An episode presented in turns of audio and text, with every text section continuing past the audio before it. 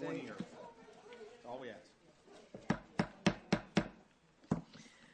Good evening, supervisors. Good evening, school board members. Good evening, staff. Good evening, Loudoun. I'd like to call the order to call to order the school board capital improvement plan presentation to the board of supervisors for December 6, 2017.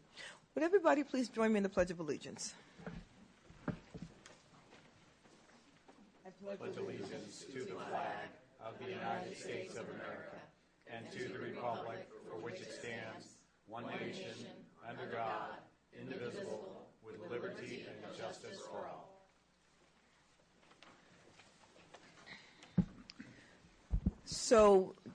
just for the purpose of the fact that we're, we, we, we don't see one another as much as I wish we, we could, I am going to go around the table and have all the elected officials um, introduce themselves and say the district you're from, and then we will, ha- we, we will pass the meeting over to the school administration staff to do the presentation, and we will start with um, Ms. Sheridan.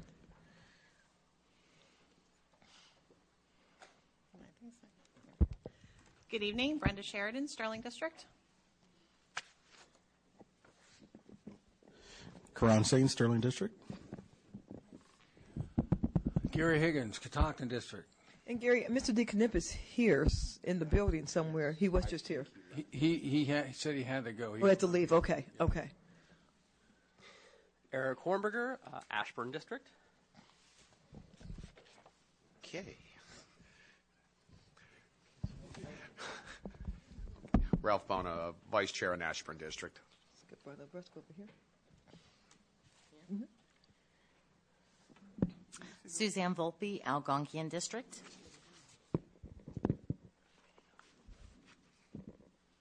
Oh, okay. Debbie Rose, Algonquian District. Oh, awesome. There you go. Beth Huck, at large, school board member. Kristen Umstattd, Leesburg District. I'm Tom Marshall. I represent the historic downtown Leesburg, Virginia, and we welcome you there anytime. Joy Maloney, Broad Run District. So that's that's fun for me for two reasons. One, because no one can work the microphones in this room, so just to watch that happens. And two, the if you notice in in the past it was supervisors on one side and school board on the other, but the mental health therapist in me has you sit by your counterpart because it's just a healthier way to sit. So um, thank you for that, and we we will turn it over to the um, to the school administration now for the presentation. Thank you so much. Or, I'm sorry. That's okay. Thank Mr. you, Morse? Chair Randall. Okay. I appreciate it. And we Appreciate the didn't- introduction. I am Jeff Morse. I do belong to the club. I represent the Dulles District. You gonna tell me to uh, answer your phone? I'm very pleased to be here. And I did, Answer your phone. I did want to let you know that it is, it's snowing lightly outside, but don't be concerned. So, Is it really? no, I'm kidding. But that, thought I'd lighten it up. But uh, I'm gonna, well, we've got the man at the table who will make that call. But we'll go ahead and turn it over to uh, Mr. Lewis, Assistant Superintendent for Support Services, for tonight's presentation. Good evening, good evening, everyone. I'll start tonight by going over a little bit of housekeeping. Each of you have a folder at your, your table, um, and in that folder is the, the agenda and uh, copies of the slides. And there's also a three-page handout with all the project lists on there. And I'll sh- share with you that that same handout is located on page 55 of the of your CIP bound spiral notebook for the CIP. Uh, hopefully, you'll notice that there's been a, a number of changes in that document this year. It, it stretches out to 30 years. We have every single project in our inventory planned for its re- renovation and renewal. And we've also taken all the project pages and re- revamped them and redesigned them to match the county CIP. So it's uh, a little more consistent with reading across the page. So uh, I'll be happy to take questions about that as we go through. So um, I will start with this slide is um, a general depiction of some of our projections that you'll see that are also contained in some of the individual pages. You'll see that the bottom two lines are actual numbers FY 17 and 18, and then all the ones above it, 19 through 24, are our uh, projections for the next six years. And you'll see that we are anticipating topping out in 2024 at 90,768 students. Um, that graph is still growing, but you'll see that the rate of growth is slowing down a little bit. But uh, obviously co- continues to grow as we move forward. Some of the changes I wanted to uh, touched on briefly a little bit is this year we have uh, included a full gamut of renovations for our entire inventory of all the schools owned and operated by the school system. We've also incorporated in years past the capital asset preservation plan was a separate document. We have now incorporated that, incorporated that into the same document, and uh, we'll talk about that briefly tonight as well. Um, mentioned a minute ago about the 30-year time frame. Uh, we've grouped the 2019 through 24 in our, our standard six-year program that we've always used in the past, and then um, we also have intermediate projects in 25 through 28, which is the 10-year program, which mirrors the county's capital needs assessment document. So we've got a six-year program and then a 10-year, and then we have all the long-term programs all the way out through 2048. Our, our main goal in doing that was to try to find a tool that would help everyone uh, from a financial and expansion uh, perspective to plan over time and, and have everyone be, you know, county and schools be a little more uh, aware of what's coming down the pipeline based on our growth. So this slide, slide number four, is a summary of uh, the, the first six years, 2019 through 24, and you'll, you'll see that we've uh, the first column is years one through six, and we have different categories on the left: elementary school, new elementary school renovations. Same with middle and high as you go down through, and then we have other projects, renovation and replacements. The bottom line is the cap, and uh, so we've divided that up in years one through six to give you some kind of a, a, a summary of what typically the numbers you've seen in the past, and then seven through ten, and then the columns on the right we just essentially went decade by decade uh, just different ways to slice the same information uh, for ways that might be helpful and useful for you. So this slide, um, digging down into the weeds a little bit, what we've done is is wanted to make sure we called attention to everyone projects that have been accelerated uh, in this year's CIP from other years. And you'll see the first two are elementary school uh, 23 and 29 in the Dulles North and Dulles South areas. We've been talking a great deal about how much it's growing down there. The growth continues to go. Uh, ES 23 has been accelerated by one year, um, and ES 29 has been accelerated by two years. And the, the, the, the basis behind that for, for 23, um, when in, in the year 2021, we're going to be ex- approximately 785 students short if that school doesn't open. So uh, generally, the capacity is 935 students. So if that school is on the critical path, you all know that that's the Arcola Center School, and so we're showing here that that is a desperate need, as is uh, ES 29 uh, in 2021 when it's planned to be open. If it does not, we'll be 320 students short. Uh, moving on to the Dominion Trail Elementary Classroom, as you know, we've had um, we're currently putting three classroom additions on six schools, and we had two groups of that. Uh, and we've accelerated Steuart Weller Elementary last year, and then this year now we're accelerating Dominion Trail Classroom, and that's to help us um, mitigate the, the growth and to incorporate full day kindergarten. The school security vestibules has been uh, accelerated from 2020 to 23. Uh, and we've done that in a, in a manner to couple that with a previously funded project in 2019 that was for our division security improvements. And you can find those on page 71 and page 64, respectively, in your CIP. And those will help us, essentially, that takes us in, uh, from uh, keys. We're trying to eliminate all of our exterior door keys and have everyone access our buildings like this so we know who's in our building, when they're in the building. And then we're also going to create some security vestibules so when you walk into a building now, you instead of having to walk down the hallway to the office, you'll have a, a systematic way of checking in at the office using our new visitor management system and making sure that we know who's in our building and when. So those are important um, projects that we're, we're happy to bring forward. We've also accelerated the Student Welcome and Adult Education Center. You know, it's, a, it's, a, growing need. We've moved that from 2021 to 2000, um, 2023 to 21. Uh, that also will, will house an adult education program as well as our, as our EL Welcome Center. Moving to middle school number 14. Um, the first line there you see is land only. In our CIP, we have um, in this green sheet, um, somewhere on there, sorry, line, page 75, you'll see that we have the land acquisition fund for future land acquisitions, and those numbers um, include two middle schools and one high school. That's land for, for projects slated for the first um, 10 years. And then we have middle school 14 has been moved from 2023 to two, or 27 to 23, uh, and that's uh, to manage a, a, significant amount of growth in there as well. And I think the number for that in the six-year outlook will be as much as 605 seats short. Um, even two years before this is slated to open. So where it is now, it's slated to open in 2025, and it'll be it'll will be 605 seats short two years before that. So that school's showing a growing need, and just a heads up, we may be looking at that next year to move again. But that's something else that's moved into that window. Uh, elementary School 34 has also moved forward. It was not in the first six-year window, and it's now in 2023.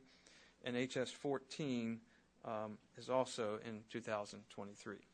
Um, those schools are both in Dulles North, which, again, as we all know, is growing pretty fast.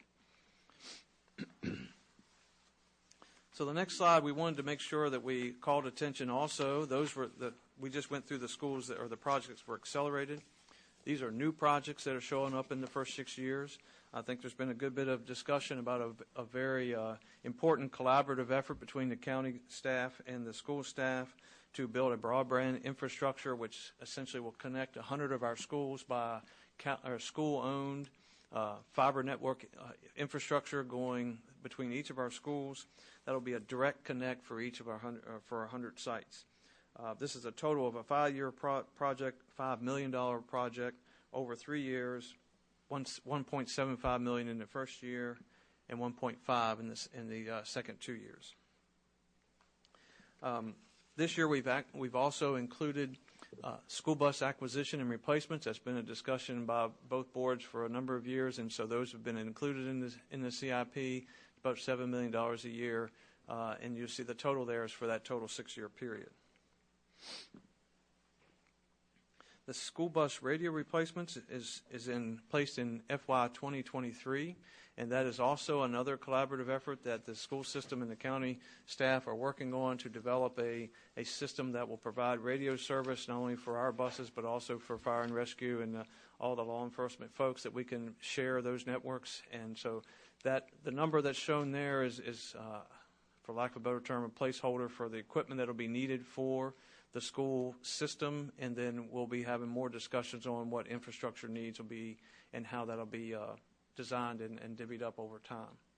Uh, the next project is, uh, again, I mentioned earlier, the, the middle school number 19 land uh, in FY 2024.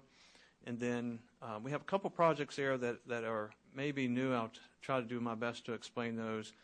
Arcola Inter- uh, Elementary School is at the intersection of North Star and Tall Cedars, and one of those roads wasn't there when we built the school. So now that the roads are in place, we want to connect that and try to help. We, we have a pretty significant traffic issue at that site with one entrance, so this project is designed to put an ex- uh, another entrance out onto the other street.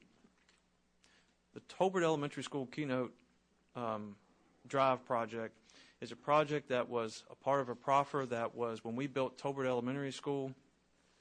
The town had a plan to build an, inter, an interchange there, and then we were proffered to, to build that with the school system. Of course, that was several years ago, and the money was returned uh, to the county, any, any that may have been surplus at the time. The town now is moving forward with that project and are asking us to uh, contribute to that proffer, so that's what that request is for. I will tell you that that project is not quite defined yet, so that's also a placeholder of the value for that. Uh, it is in 2024, so as that becomes more defined, then we can try to better define that for the county. Heritage High School turn lane is also another project. When Heritage High School was built, Battlefield Parkway did not exist. Uh, Heritage is also another school that's limited by access, and this this entrance will allow an entrance or exit out onto Battlefield Parkway to better plan for that. And then we've also, um, a, or a warrant has been triggered for a signal at the Valley Service Center, which is uh, where we have our Western Loudoun Bus Center uh, that is now owned by the school system. so we de- developed this slide to try to illustrate our efforts to better plan for future development. So what you'll see is uh, the blue line at the bottom represents um, developments that are coming on through what we the best information we have right now for what's happening with the Silverline development. And you can see as the, the, the zoning is approved, the, the CPAM's approved, as, those, as that project moves along, we're anticipating that in 2024, approximately 200 elementary school students may be generated by that with the information we know right now. Uh, 2027, there's going to be another 400 students. 2035, another 600. So what we've done is gone into our long range plan and, and placed schools in there to try to make sure that we're accommodating that to better plan uh, both financially and for construction and, and, planning and land acquisition. You see on the top line in the orange, you'll see ES 31 and HS 11 both open in that 2019 um, range. Then ES 23 that I talked about a minute ago opens in 2021. And then MS 14 that we just we talked about earlier that we've moved forward as well and then ES 34 is another school that is, is um, uh, designated as Dulles North, and we know we have some irons in the fire right now to come up with another site for that Dulles North area. And then you'll see Middle School 19 opens, which is also designated for Dulles North. Then ES 36 and HS 14 are actually undesignated this time, but we, we're put, putting them there based on our trend lines and our projections our overall understanding of what may happen as build out happens in the county. Try to make sure that we have schools in the pipeline, both from a planning perspective and a financial planning perspective, to uh, give a heads up that those schools are coming down the line. So this slide is um, just an, another chop at the data. You'll see that these are new schools that are planned in the first 10 years. Uh, again, uh, ES 23 and 29. You'll see those. Um, the second column is the planning district, so you see a lot of the a lot of Dulles showing up. Dulles North, Dulles South. ES 24 in Tuscarora Crossing and Central Loudoun. Uh, that has actually been moved out in the CIP this year, so we've we've delayed that a couple of years um, based on what we know for the projections coming on board. So those are an example of one that we've moved out. Some of the others we're moving in. And you'll see there also Dulles, or Middle School 19 and Elementary School 36, as I mentioned a minute ago, are undesignated at this point, uh, designed to accommodate acceleration, uh, and they've been accelerated and designed to accommodate the growth that we're anticipating. Then we took another uh, crack at the data and have just showed you new schools that are planned in years 11 through 30. Again, trying to look out as far as we can and see what's coming up. Those schools are in the CIP in the years you see there uh, based on the growth models and are undesignated this time. So they're in there for planning purposes, and we can move them, either move them up or move them out, or switch them for different designated areas. But from a financial planning standpoint, we're trying to give the county as much information as we can to prepare their debt planning.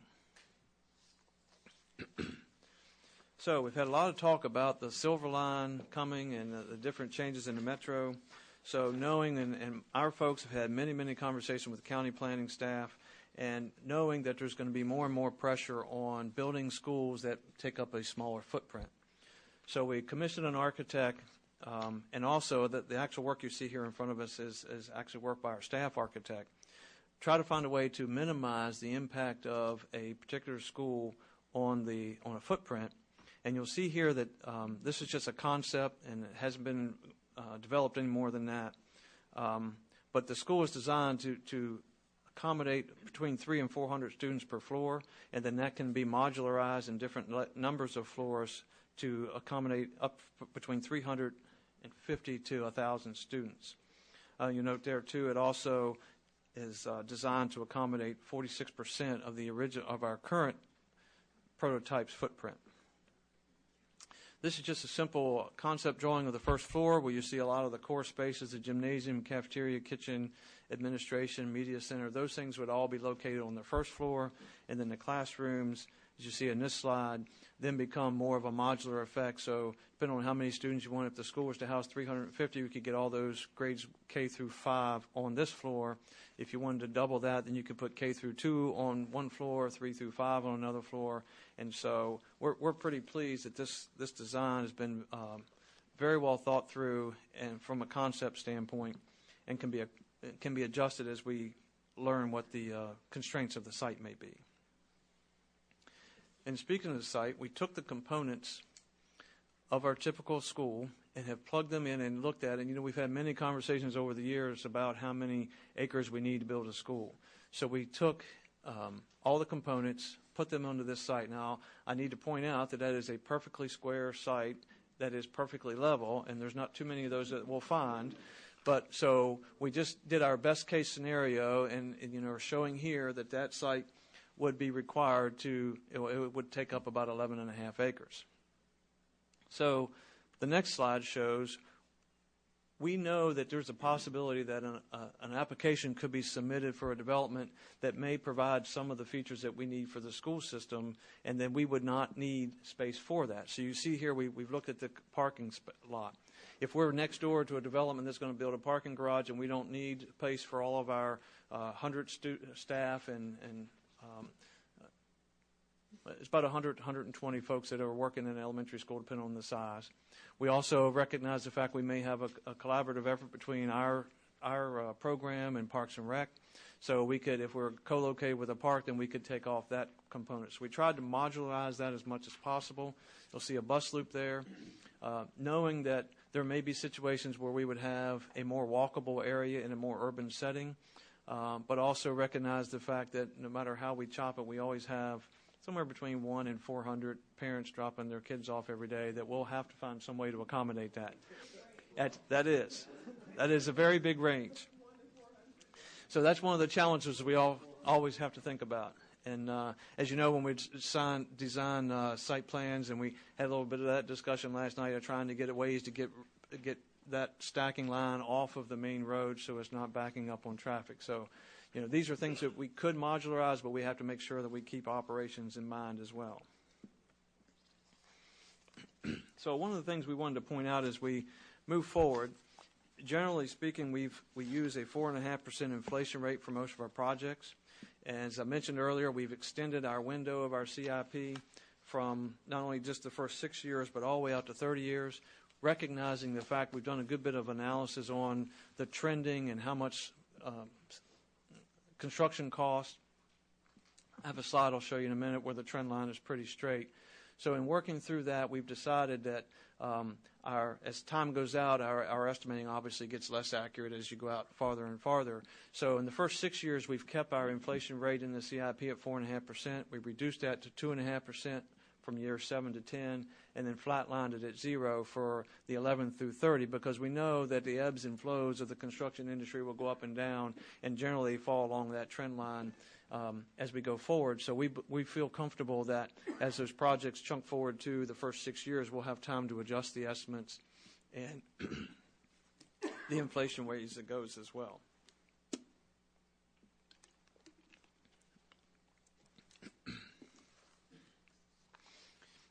The, this is the slide I was talking about. Elementary schools are yellow, high schools are blue, and middle schools are red. And you can see that's our historical cost over time and cost per square foot just for the building. And excuse me, it's a pretty straight line overall. And um, so that's the trend line I was talking about that we, we zeroed in on earlier when we talked about flatlining our inflation rate to zero. And then what's interesting when you go to the next slide, you see that the dots are our actual bids. Um, the box in the lower right hand corner shows you that right now the most recent bids we have elementary schools are 17 almost 18% above our trend line. Middle schools are 12 13% above and high schools are 10% above. And what that's telling us is we're in the middle of one of those uh, spikes in our construction costs. I think the county's seeing that as well we know that prices are going up and down. Um, so we're accommodating for that in our current estimates and keeping track of that. Um, but we do believe as time goes out, years um, 7 through 30, that those, those bids will come back in and help us form that trend line and be more accurate.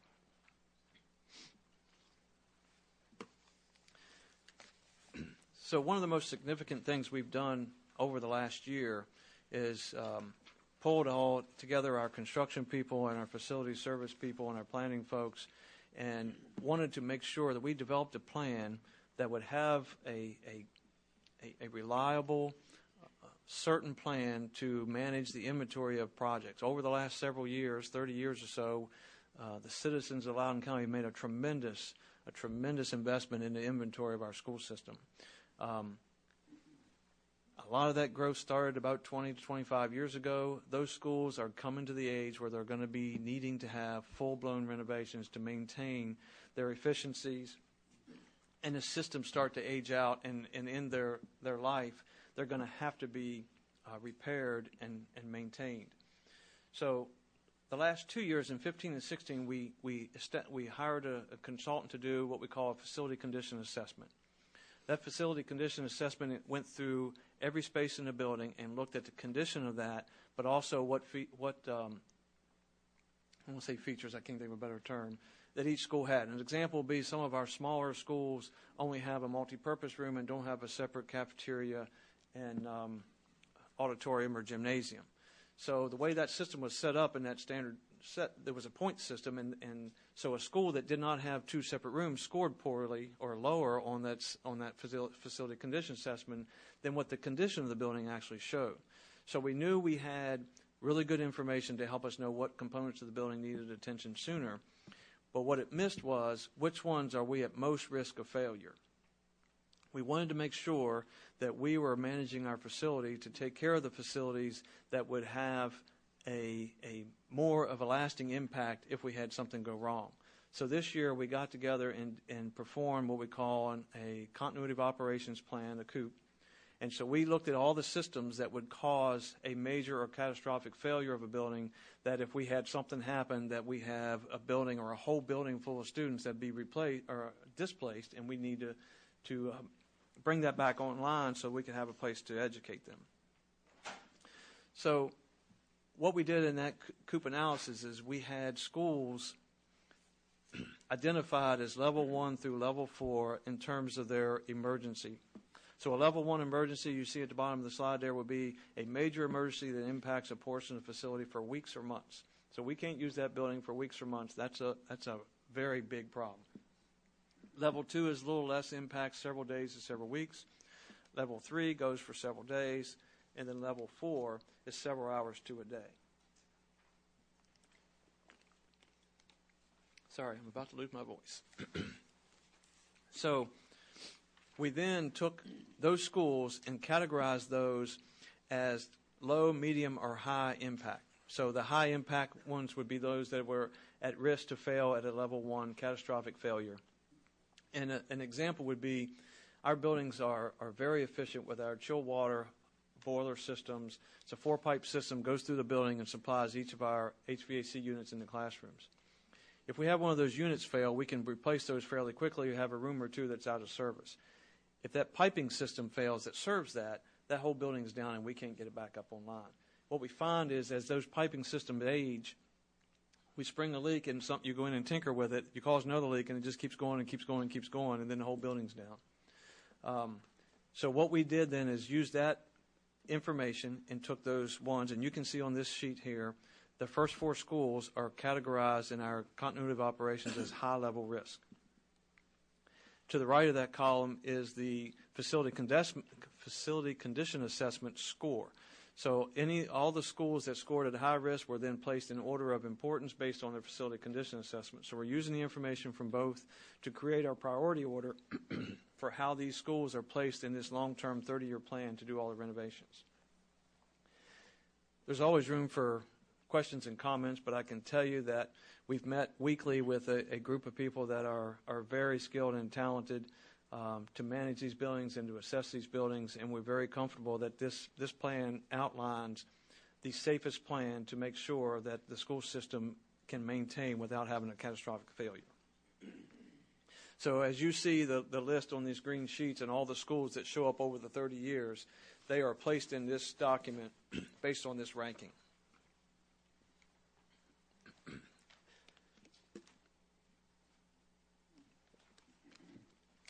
So this slide is essentially a compilation of all of the above. Um, you know, I'm going to go to the slide right. Let me do this slide first, and I'll come back to that one. This slide is a summary page of the capital asset preservation plan, and you see over time the different components on the left, and then the yearly totals, uh, FY19 through 24. capital asset preservation plan is used to get our buildings from one renovation to the next. So there are many things in that. There are asphalt replacements, painting replacement, carpet replacement, HVAC equipment. If a piece of equipment fails, this is the, the funding mechanism that's used to replace that piece of equipment. So that can only limp along a building so long. You replace a piece of equipment each time. As you see the values placed in the CIP for the renovation projects, that considers everything. So we've gone in and said we believe a renovation will cost this much. As those projects move forward to year one or even year six, we'll use the cap to, to maintain those facilities. And so when we do the actual the hardcore estimate to do the for the project when it gets close to year to be funded, things that have been done in the cap will be removed from that. So without a doubt, there are some things that are duplicated between the cap and the renovations, but they have to be so we can keep track of it. You never know when a project's going to be delayed. okay, so back to this slide. This is our total project projected CIP costs. Along the bottom, you'll see some, some of the bars. You see the years there, and some of the bars are gray. The gray bars are the value of the cap. So they're you know, up, upwards of 12, 14 million dollars, and that, that you can see that gradually going up over time based on inflation. The yellow bars are represent all the dollars that are placed in the CIP over time for the renovations and renewal projects. Now, if you take the yellow bars and the gray bars and add them together, they, they average out a trend line of about $175 million. The blue bars above that are represent all the new schools that are going to be coming online over time. So part of that message is over time, there's going to be more and more pressure for, on both bodies to increase the amount of, of, of um, funding for the CIP.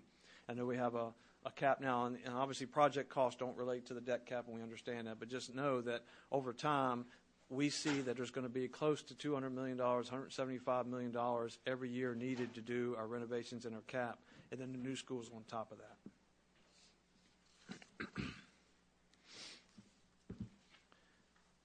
and that is the extent of my slides. I am happy to take any questions you may have.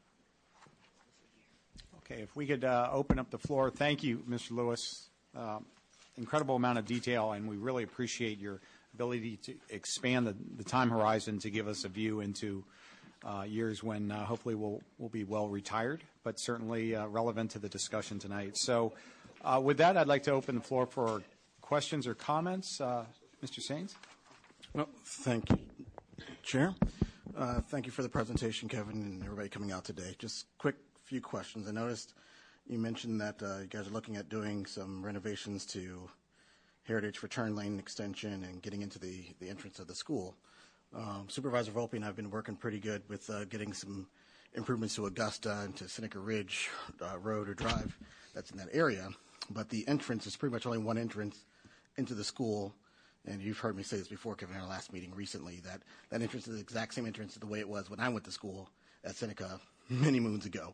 So, uh, and that still is a traffic issue getting in and getting out. So is there any talks of possibly from the school side of improving some of the uh, the land that's there that you guys own to, to make the entrance and, uh, and exit a little bit better? That's one of my questions. I have a couple of things. Um, we, we did look at that. Uh, we looked at it a number of different times. As you know, the, the area, especially going into Seneca Ridge Middle School, has a very deep drop, steep grade drop off there. As we looked at the improvements that you guys have made and are planning to make in that corridor, we believe that will be sufficient to do uh, what we need to do. We've we've changed the traffic patterns on the campus itself to um, what we call serpentine or Disney line. The the cars dropping off and picking up through the parking lot, and at this point, um, don't have any plans to, to further uh, change that that entrance. Okay. Well, well, I guess we'll have to see what we, then improvements get implemented. Hopefully, uh, it relieves some of the situation there. Uh, next thing, uh, the, the architectural rendering of the possible Metro uh, elementary school is looked very nice. Is there any thoughts of doing that for um, for uh, middle school and high school as well, or? We started with the with the elementary school. Um, at this point, we've had internal conversations about the um, the plan developments. It's hard for us to know um, exactly where these these uh, metro or urban schools would be needed.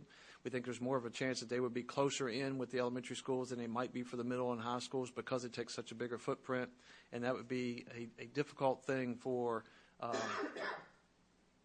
those schools to be planned in those those highly dense areas because of the footprint they take up with all the other the other space.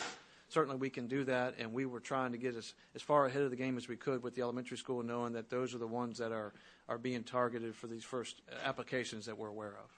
Okay. And last question, if we could get, um, if possible, just get a little bit more detailed, and you know, obviously you don't have to give it to us now, but in an email or something later on, a little bit more information regarding the Student Welcome and Adult Education Center. That's that's it. But thank you. Absolutely. Mr. Buona. Yeah, thank you. I'm not going to get into individual schools and try to stay out of the weeds. So you've accelerated two elementary schools from 2020 and 2021 to 2019. Do you know what the net effect of that is? What are the dollars you moved up into 2019? I know there's a very detailed spreadsheet here, but I can't read it with it. So my my eyesight's gone. You know, it's my age. Yeah, like my wife said, you're losing your hearing. I said, I'm losing my hair. You know, so I think it's about 5.1 million dollars per project. Yes, sir. so you're only moving up 10 million for those two schools. So it's like what is it, design funding or something? What are you moving up? Yes, I think that so the design will be the fir- in that first year, and um, let me Construction will be the second year. yeah. Okay, and then you're moving two schools from 21 and 23 into 20. That's Dominion and the security vestibules. Do you know what that net effect is? Do we have that? I don't have that with me, but we can certainly get that. Minute, Maybe I do.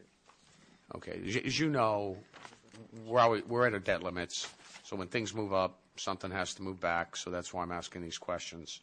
Um, did you move anything back?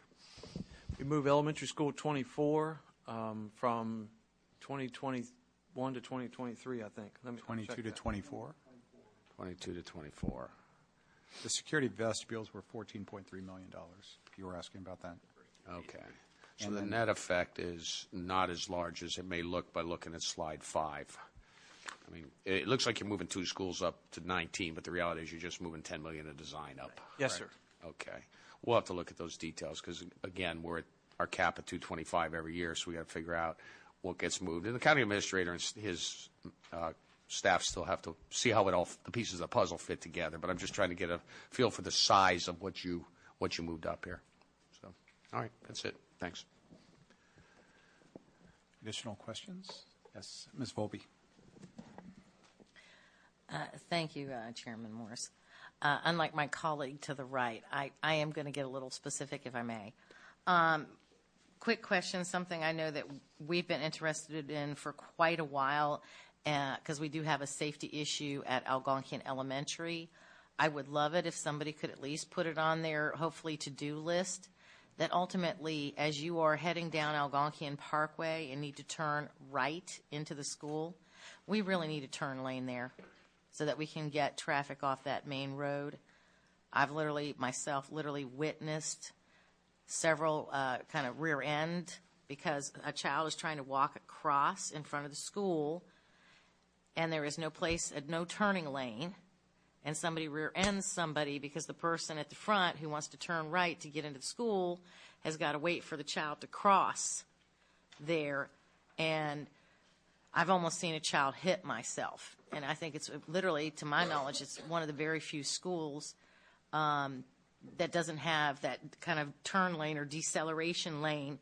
Uh, and unlike some of the other schools, I don't know if some of these other schools have the same level of traffic because Algonquian Parkway handles 22,000 cars a day.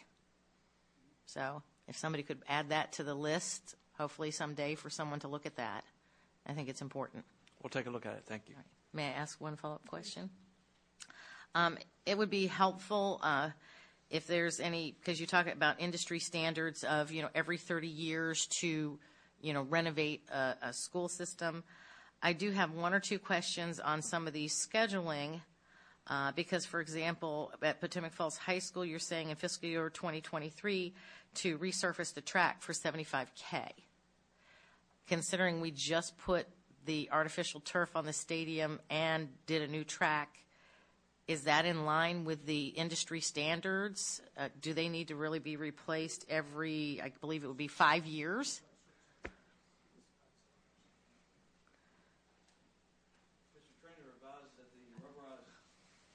Sorry, Mr. Trainer advises that the rubberized track has a life of five to seven years, so that's why it's on that, that cycle. And so all those track surfaces are in that cycle, and you'll see all the schools show up in the, in the cap over time. Okay. That's really painful, but okay. Thank you. Ms. Umstattd? Oh, thank you very much. Um, a few questions on, the first one is on MS 14. Uh, where in the spreadsheet could I find a breakout of the land acquisition costs? It's in the uh, staff presentation, but I couldn't find it unless it's part of land a- the land acquisition fund. And if so, how much would that be? Do you know? It's, it's detailed on page 75 of this book. All right. Um, and so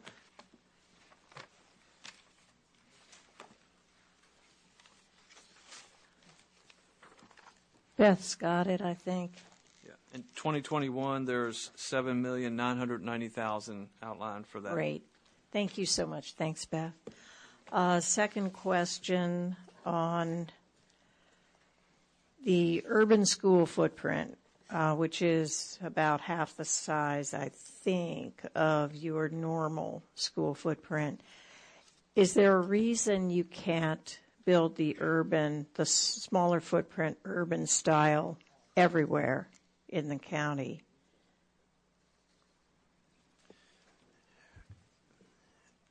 As you know, recently we moved from a single story elementary school to a two story elementary school. And so we have had excellent experience with that two story school.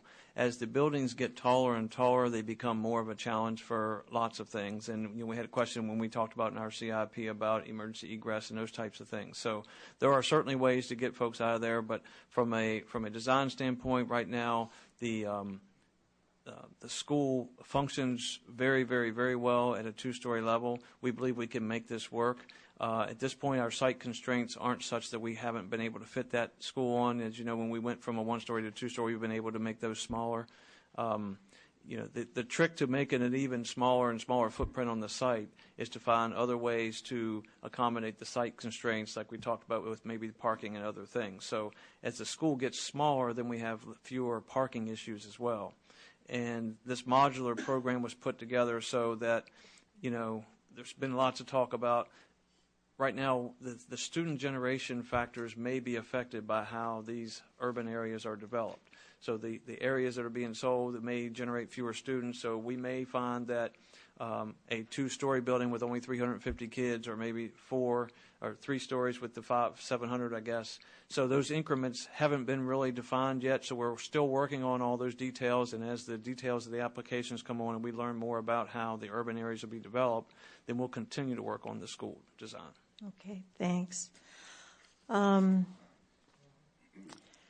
in your uh, your high risk levels and um, your your chart showing which which are at high risk, I guess, of failing, um, and which are at medium risk. Do you correlate high risk with uh, level one and do you correlate medium risk with any particular level, or does it vary school to school? And page 20 is um, where part of that question comes from.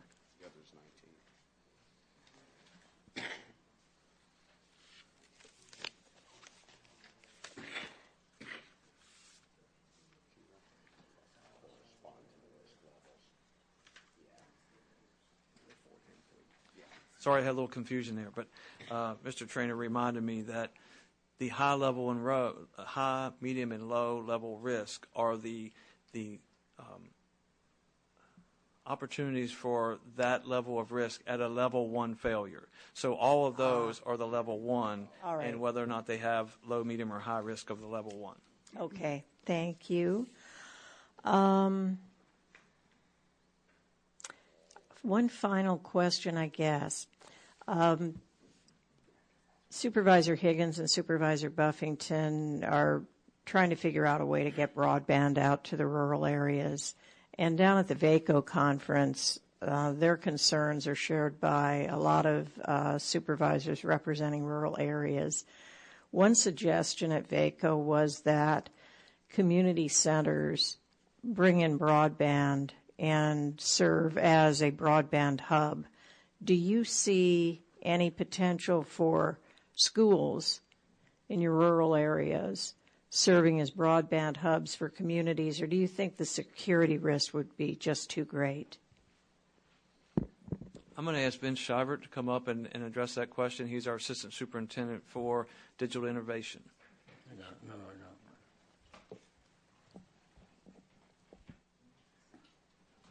got it. Good evening, everyone. And when you say security risk, ma'am, are you specifically talking physical security or Physical- cyber? Physical security. Uh, we have had a lot of discussions about how to extend broadband um, throughout the county, including the west.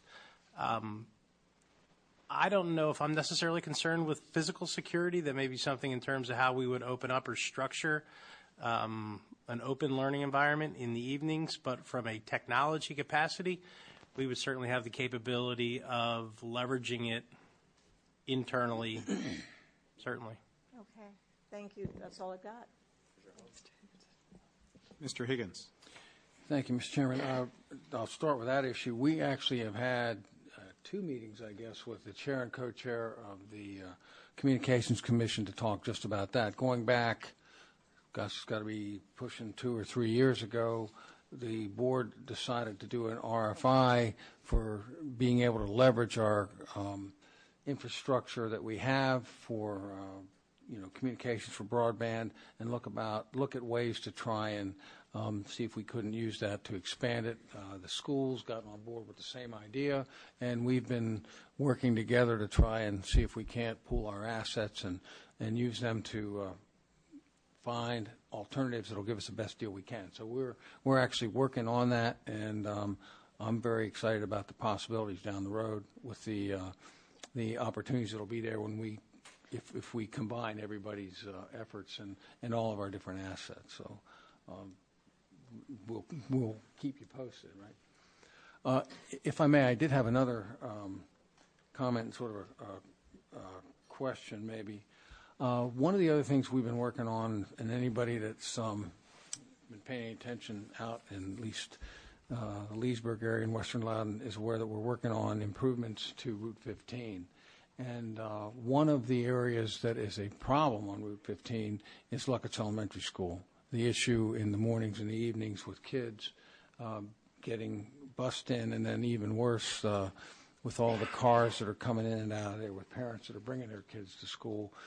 That's one of the problems we're trying to solve through this process. Now, that's in the second leg of the process. We're currently working on the southern end, but we're working on the northern end, and we'll be uh, seriously next year. So, what I wanted to make everybody aware of, if you were not that's part of the process we're looking at. One of the things we're considering is trying to um, take those cars off the road. And with the county properties that are owned in that area now, with the firehouse and the uh, um, community center next door, the entrance road running that around behind the school and then taking it out onto uh, Lovettsville Road, I'm sorry, Luckett's Road, rather than onto Route 15 and that would allow a way to get all these cars off of 15 and, and not only be safer, but it would be much better for congestion. Um, we've had some serious discussions with this it, with DCTI, and I think if they haven't reached out to you soon, or haven't yet, they will be reaching out to you soon to discuss that because I think it's a very viable uh, option to um, deal with both safety and congestion in that area on Route 15. Thank you. Chair Randall. Thank you, Mr. Chairman. Um, a couple comments and questions. On page six, I just want to commend you because I did ask questions last year um, about school buses being put in the CIP budget instead of operation budget, and I see that you all have done that, and I think that's, um, I think you actually, that was a good response, and so I just want to say thank you for closing that loop and bringing that back to us. Um, on question seven, I mean on page seven, and just in general, I really appreciate that you all have a much longer, much longer look um, to to 2030. Um, given the fact that we are taking a much that you're taking a much longer look, would that impact the way you looked at land acquisition? And I'm not so much talking about land banking, but I'm talking about um, trying to look at uh, land sites or trying to buy land sites before two years before we need them or one year before we need them because what we know happens is then you know the land becomes more expensive the the, the seller kind of realizes that they have some leverage because we need it so we, we need it right now so does the longer look give you um, any any ideas or what we might want to do differently with land acquisition going forward Absolutely. That helps us in, in many ways, and it helps us to, to know approximate areas that we're going to need the sites. You know, there's never a perfect location for one, but it, it serves two purposes, only not only for land planning, but also for the financial planning. So the folks that are planning all the debt caps and that, now, that uh, financial um, debt service can see what those things are coming as well. So we are hoping it'll it'll touch on both of those things and help us do better planning all the way around. Okay. Um, I look forward to having those conversations in a, in a more involved and robust fashion in the future. Um, on page 10, is this um, footprint for the for this um, um, school school about the same size as the footprint for our multi for our our bi-level schools right now for our two-level schools like right now like Madison Trust, which is an even smaller footprint than those schools? it's a much smaller footprint. If you look on slide 11, you can see, and I failed to point that out, the floor plan is depicted there, the concept, and then the dotted line outside is the actual footprint of the current prototype design. So you can see that it's 46% shorter, smaller. Okay. And that's that's and the even, space it takes up. And is this um, is this picture the actual conceptual drawing or just an idea? Um, it is a concept. And what we did is we know that there are applications coming that we are going to be a referral agency to the county when they get applications in. And so a developer may propose a certain site, and we needed to have something, uh, a tool that we can answer the questions of whether or not a site is particularly viable. And not only for that, but even when we're searching for sites. So we wanted to make sure we had something that we, we knew could be done. This would, of course, go through the design process, go through the school board as, as any other design would. But this gave us a tool to use to answer those questions and try to help the, for the planning of those developments. Okay, thank you. Um, turning to pages, um, I guess 18, 19, and 20. So something kind of interesting I, I think is going on. I, I really appreciate that you all have done this analysis to um, like um, what is your risk factor, your COOP risk factor. I, I think that makes sense and it's, it's a good way to do future planning. Um, my question would be though this, if we have a school, and I will use Luckett Elementary School as an example, that may not be in having any any at, any risk for like a catastrophic, failure. But just over years, just as kind of the school is aging and things are going on and the, the, the you know, the, the population is outgrowing the kids. So it never might reach to the level that it would be a high, medium, even low level for a COOP rating. But, but at the same time, we know that it's kind of getting to the point where it's being held together by duct tape a little bit. What do we do when, when, when that happens with those schools? Because they may never always rise to the top, but there's still the need there to do something something different. And and at some point, the adding on expansions and things like that just may not be enough anymore. So, you know, it's it's it's not the emergency. It's it's the chronic problem, not the emergency uh, of the school. So, what do you do when that happens? Get more duct tape. Thank you, Mr. Buona. well, it is. We have a duct tape in order still. Well, then that's exactly what I'm talking about. It is a complicated metric, and It is. as you know, we have a huge inventory of 90 facilities. Uh, Mr. Trainer and his folks have a wonderful program for the general maintenance, for work order type things that, that take care of things that happen on a daily basis.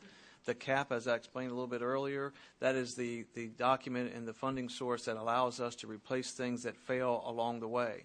And so our goal is to have that CAP be robust enough that we can keep things from being uh, a chronic problem if we have a certain particular system or whatnot. And, and as we've gone through that evaluation, remember that each of those schools will move up in its order. So we will be reevaluating those every year, and, and hopefully we've gotten a handle on it now. And the trick is to um, take care of those four that are at very high risk and then move all the medium and lows up. Yeah, I, I I understand that. I don't think that, maybe I didn't ask my question, so let me try, let me try this question once again, unless, Dr. Williams, you know what I'm trying to get at. I know that, that you're going to take care of these in the order, and things that are at high risk, you move them up, things at medium risk, but something like a Luckett Elementary School may nev, may never hit this, any of these risk levels, because it's, it's not a, not a, it's not an emergency, it's not urgent, it's chronic but it's still a problem and has been a problem for years. So what do you do with those schools?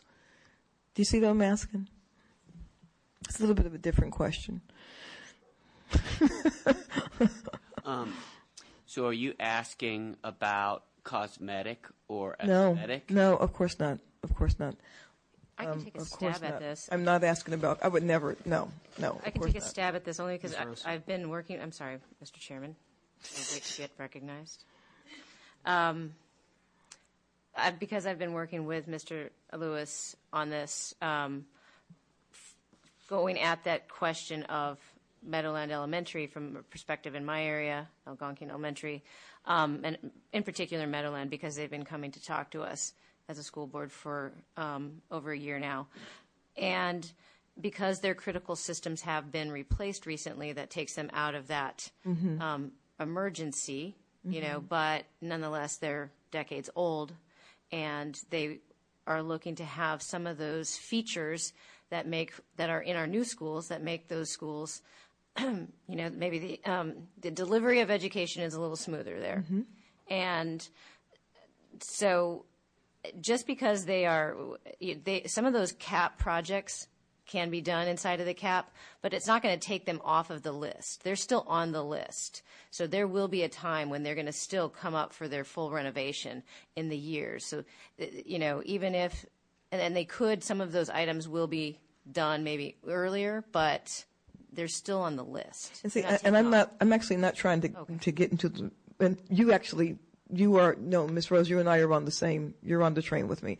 And I, I was going to say, I'm not trying to get in the weeds. My, my, my fear is that one one year we'll have a school or two that we've kind of overlooked because it wasn't a a level one or level two or crisis school, and all of a sudden we're going to look up and say we need to to come up with some emergency cap funds because this school, you know, something, you know, we, we really we we've had a new development and the school is completely over overcrowded or something. So it's just there's just these chronic issues that run under the radar. Um, that I think could actually cause cause some money, and we need to come up with cap money pretty quickly. To some degree, that was true for Luckett Elementary School this year. Um, I mean, I, I, that wasn't the, the, the, the uh, pardon me. That wasn't planned two years ago, but but but we know that we need it, and and it was the community that kind of brought that to the forefront that it that, that it needs to happen. But it just was running under the radar enough that it wasn't, you know, we weren't, it wasn't in our face kind of thing. Um, so, uh, Ms. Rose, I think you, you covered that question. Um, I think that might have been. Think that might have been all my questions. I really do appreciate that this um, this this briefing was a good a good deal more, I think, inclusive and robust than the ones we've heard before. And I appreciate the effort, and I, I can tell a lot of work went into this. And so, thank you to um, my school board colleagues and to the staff. Are there additional comments or questions, school board members that desire to make any comments? That would be Ms. Volpe. Thank you. Well, because of the discussion, I did want to ask a question because I know we got one email on this, and one of the ladies at our uh, business meeting last night even said that Luckett's Elementary is the only en- elementary school that doesn't have an art and music room in the county. Is that correct? Mr. Lewis.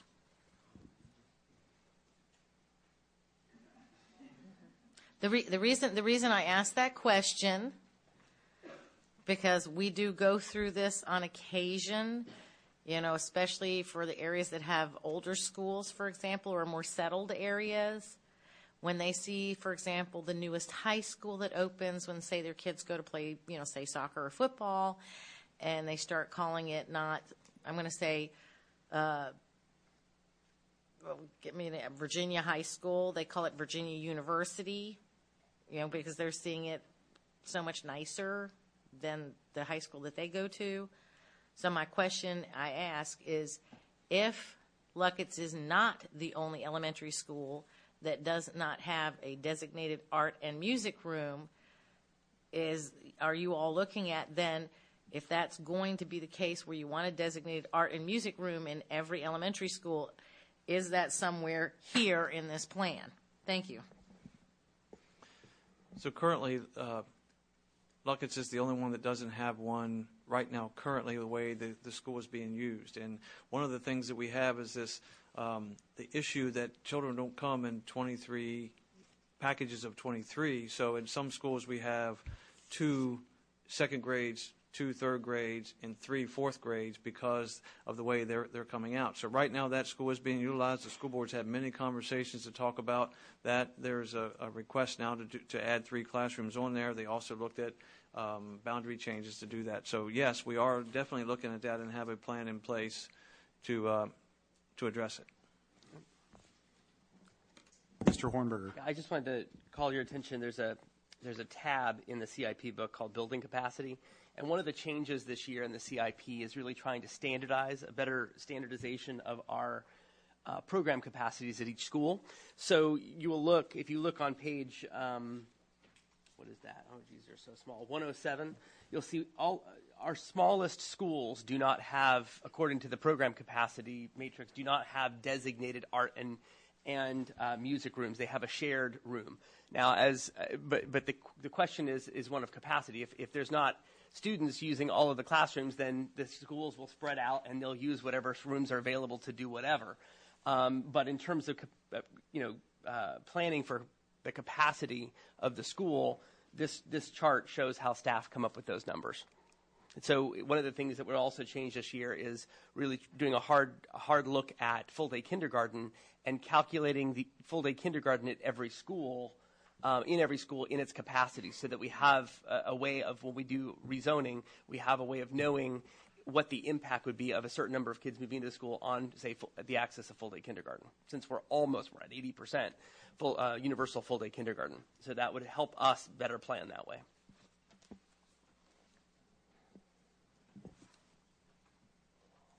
Mr Gibbs just a, a, comment about that. I mean, each school, every school, and having had a little experience on both sides of the fence, each school has so many rooms in it. And you use those rooms based on the program that it's designed for. If you have more children than that design allows, you got to use those rooms for other things. And I, you know, and, and depend, I'm not trying to pick on any particular school, but I am familiar with the Luckett School. They have been over-enrolled for some time. That over-enrollment expanded into all those rooms, including they boarded up the front door and made a room out of it, uh, the hallway. So, and the music room is a closet. That's that's absolutely true. If you don't believe me, go look at it. Uh, and and so, you know, that's the problem with Lucas. I, there may be problems like that otherwhere, other places, but that's how the program gets sucked up by the needs when you have a lot of uh, student growth.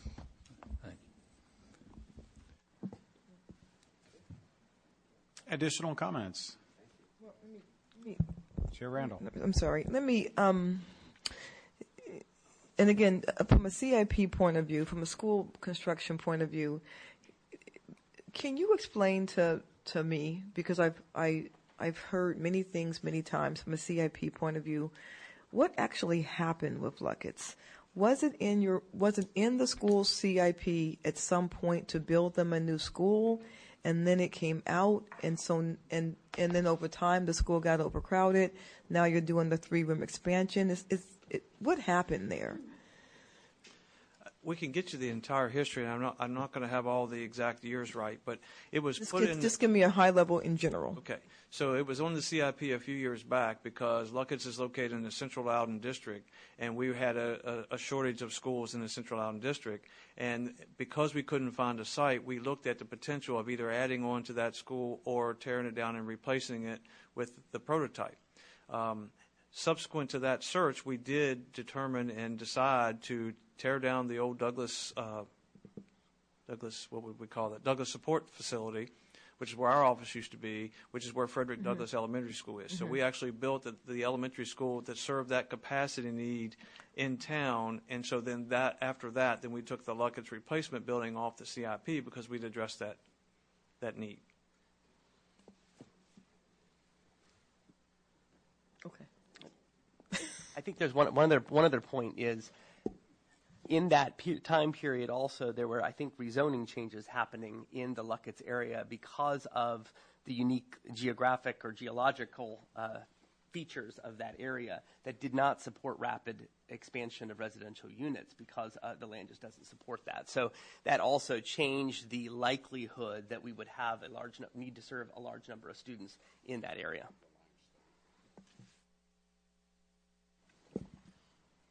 Additional comments? Seeing none, I believe our business is complete. Chair Randall, back to you. Chairman Morse, thank you so much. Um, supervisors and school board members and staff in Loudoun. Over the next couple of uh, weeks, Chairman Morse and I will be talking with staff about the um, uh, uh, uh, public hearings and and uh, uh, co-work sessions for the budget going forward. And as soon as we have those discussions, we will start um, um, asking staff to um, poll the members and, and try to get those uh, schedules to you as soon as we can. That's all I have, sir. You might even be able to converse on the phone. You just never know. Well, I know. If people answer If their phones, answered his we'll phone, that would be really, it would work for me just fine.